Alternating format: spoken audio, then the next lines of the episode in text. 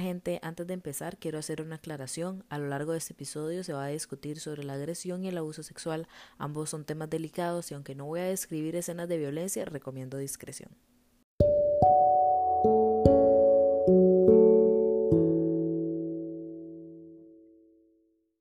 Yo soy una sobreviviente de abuso sexual. Esa semana decidí hacer un episodio bonus porque este mes para mí es muy especial. Abril es el mes SAM, SAAM, por sus siglas en inglés, o el mes de concientización de violencia sexual. La meta de SAM es elevar la conciencia del público sobre la violencia sexual, enfocándose en el abuso sexual y violaciones, para educar a la comunidad y a los individuos de cómo erradicar y prevenir la violencia sexual. Entonces, quise hacer este episodio bonus sobre ese tema, entonces esa semana vamos a tener dos episodios en el podcast. Mi vida se puede dividir en dos antes y después de haber sido abusada sexualmente.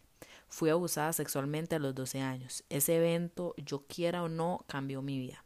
Después del abuso hubo manifestaciones tanto emocionales como físicas de este abuso, de las cuales más adelante vamos a hablar. Sin embargo, desde el primer momento supe que bajo ninguna circunstancia ese abuso había sido culpa mía. Ser víctima de violencia sexual se siente muy solo, para mí fue un proceso muy solitario porque sentía vergüenza, me sentía como una, una basura prácticamente. Más adelante aprendí, lamentablemente, que no soy la única que le ha tocado pasar por estas situaciones como la mía. He conocido amigas, conocido amigas en el trabajo, este, que han tenido una experiencia similar a la mía. Según la Red Nacional de Violación, Abuso Incesto, o RAIN, de Estados Unidos, cada 73 segundos una mujer es abusada sexualmente. La violencia sexual es un concepto muy amplio porque abarca todos los actos que van desde el acoso verbal, como el acoso callejero, a la penetración forzada. Entonces es un espectro sumamente amplio, de una variedad increíble de coacción, que va desde la presión social y la intimidación hasta la fuerza física. Para la OMS o la Organización Mundial de la Salud, la violencia sexual puede incluir, pero no se limita a la violación de matrimonio o en citas amorosas, la violación por desconocidos o conocidos, insinuaciones sexuales o no deseadas o acoso sexual en la casa o en el lugar de trabajo o en la escuela, violación sistemática, esclavitud sexual y otras formas de violencia, particularmente comunes en situaciones de conflicto armado. Eh, también está incluida el abuso sexual de personas físicas o mentalmente discapacitadas, la violación o abuso sexual de niños y también las formas, entre comillas, tradicionales de violencia sexual como el matrimonio o la cohabitación forzada, la herencia de la viuda y la mutilación genital. Todas estas son formas en las que puede, se manifiesta la violación, la, la violación eh, o la violencia sexual, perdón. Em, pero muchas veces incluso no nos damos cuenta cuando estamos están siendo violentos con nosotros de una manera sexual. Muchas veces nos damos cuenta muchísimo tiempo después es que mi tío, mi abuelo me hacía sentarme en el regazo, eh, me metían la mano debajo del, del enagua, un amigo para jugar, me agarraban la teta, me robaban un beso, todas esas cosas son violencia sexual. Todo lo que no tiene nuestro consentimiento. Por eso, con toda esa información que ya tenemos, junto con la OMS, podemos hacer una definición bastante amplia de lo que significa la violencia sexual, que es todo aquel acto o la tentativa de consumar un acto sexual, los comentarios, insinuaciones sexuales no deseados o las acciones para comercializar o utilizar de, modo, de otro modo la sexualidad de una persona mediante coacción por otra persona independientemente de la relación que ésta tenga con la víctima en cualquier ámbito. Esto también puede incluir el hogar o el trabajo. Ahora, yo les comentaba que, bueno, les daba el dato de que cada 73 segundos una mujer sufre un abuso sexual, pero realmente qué tan común es la violencia sexual. Y vamos a verlo desde cerquita. Em, siempre en los podcasts trato de que sea muy amplio, que sea algo y tratar de dar datos del, del mundo, pero en ese tema en particular me voy a concentrar en Costa Rica. Eh, En una nota especial que hizo Amelia Rueda se reveló que en Costa Rica cada 80 minutos se realiza una denuncia de abuso sexual. Entre el 2009 y el 2013 hubo 32.688 acusaciones ante el Ministerio Público. Es decir, anualmente en promedio 6.537 mujeres fueron a poner una denuncia. En esa misma nota encontré un dato que o sea, de verdad es terrorífico. Los abusos sexuales contra los menores de edad es la que encabeza la lista de delitos sexuales denunciados ante las autoridades.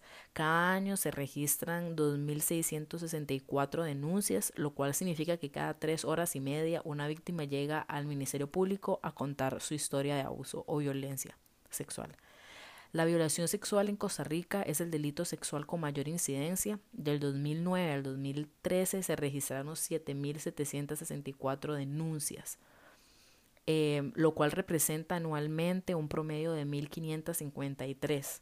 Es decir, cada día cuatro personas han ido a poner una denuncia por haber sido violadas. Según la página de Presidencia de la República, entre el 2004 y el 2017 las denuncias por abusos sexuales contra personas menores de edad crecieron en un 74%.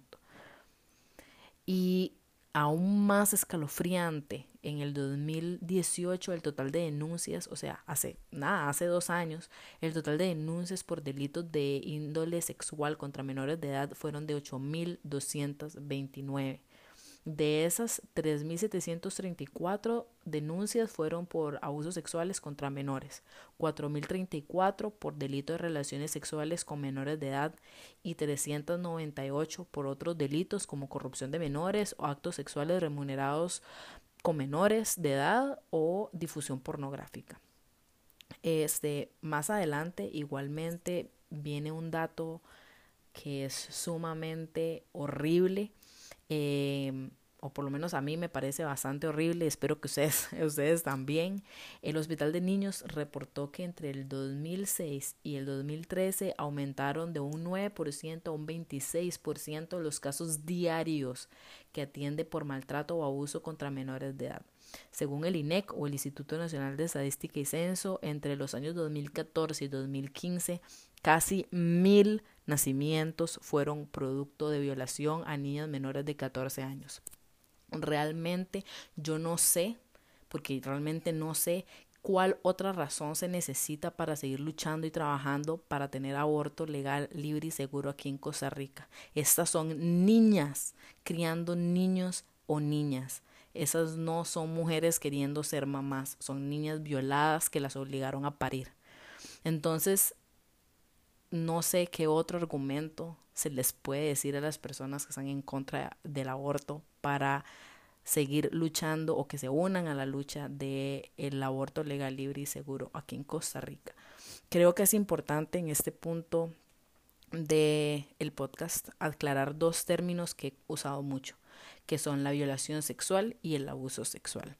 Tenemos que imaginarnos eh, la violencia sexual como una gran, gran, gran sombrilla entonces, esa gran sombrilla, según Otto Trifter, se utiliza para calificar cualquier tipo de violencia cometida por medios sexuales o dirigida contra la sexualidad.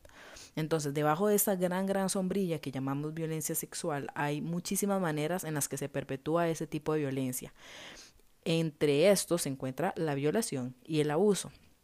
Entonces la violación se limita al acto de penetración del cuerpo, mientras que la definición de otros tipos de violencia sexual puede ser muy amplia debido a los métodos que se eligen por los eh, violadores o los perpetuadores. La, la violación es cualquier acto contra la naturaleza sexual de una persona cometido en circunstancias coactivas.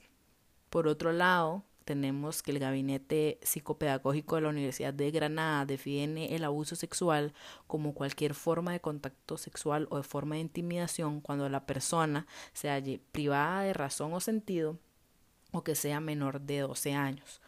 Los actos se pueden manifestar eh, los actos de abuso se pueden manifestar de maneras muy variadas, que puede implicar desde tocamientos obscenos hasta la penetración.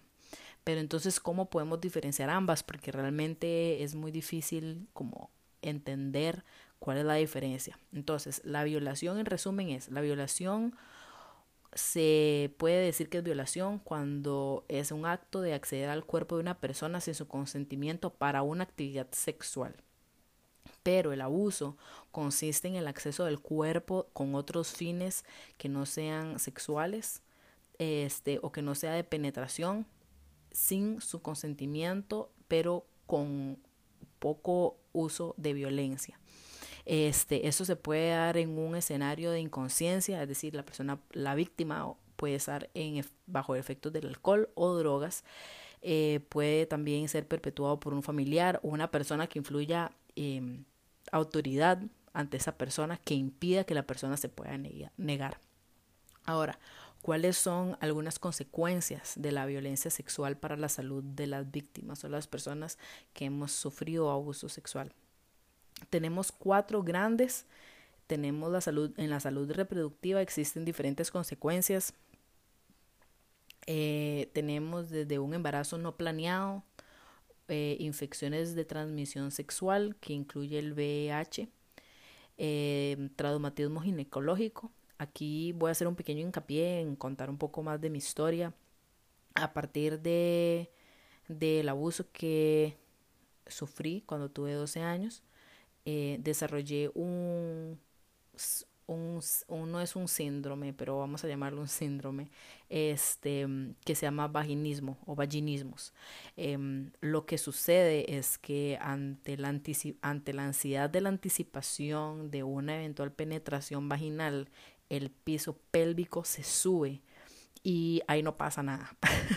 ahí no logra pasar nada. Este, eso es como mi cuerpo y mi mente poniendo un freno de mano a mi cuerpo para que no haya ningún tipo de penetración. A pesar de que eh, yo no sufrí una violación, eh, esa es la manera en la que mi cuerpo reacciona ante un, un acto físico, sexual con otra persona que sea del sexo opuesto. Eso significa que solamente me sucede cuando estoy con hombres, no cuando estoy con chicas. Este, entonces, pues esa fue una de las, de las manifestaciones que tuvo el abuso sexual en mí. Luego está las consecuencias en la salud mental, que son la depresión, eh, trastorno de estrés postraumático, que ese también lo podemos incluir, bueno, que yo eventualmente lo podría llegar a incluir con mi vaginismo, eh, porque es esa anticipación, esa ansiedad de anticipación de que algo está pasando, eh, dificultades de sueño, trastorno de pánico, eh, luego están las conductuales, que son dos. Están las de comportamiento de alto riesgo, que por ejemplo son, este, por ejemplo, comenzar a hacer, tener relaciones sexuales sin protección, em, abuso de alcohol, abuso de drogas, múltiples compañeros íntimos, este en un em, no a todas las personas les sucede por supuesto este pero muchas veces la misma persona tiene mayor riesgo a perpetrar o sufrir violencia sexualmente después. Entonces este esas personas pues, los hombres generalmente después de haber sufrido un, un este un abuso o una violación tienen mayor riesgo a volverse o convertirse en, violadores o abusadores. No digo que son todas las personas, obviamente todas las personas somos diferentes, este, pero es un escenario que se podría dar. Eh, luego están los resultados mortales, que pueden ser complicaciones del embarazo no deseado, un aborto inseguro, el SIDA, eh, un suicidio, eh, infanticidio, que es cuando la mujer mata al niño nacido como resultado de una violación. Este, todas estas consecuencias no me las estoy sacando de la manga, son consecuencias que la OMC da como posibles después de un abuso o una violación. Sabiendo todas estas consecuencias, sabiendo la cantidad ya de personas que son víctimas de abuso, muchos se preguntarán, bueno, ¿y, pero ¿por qué no denuncian, verdad? Ese es un gran tema Eh, Yoconda Batres, que es psiquiatra especialista en abuso sexual, hace el comentario bastante, no voy a decir obvio, pero el más, el, el que tiene más sentido para poder explicarle a una persona de por qué una mujer no denuncia.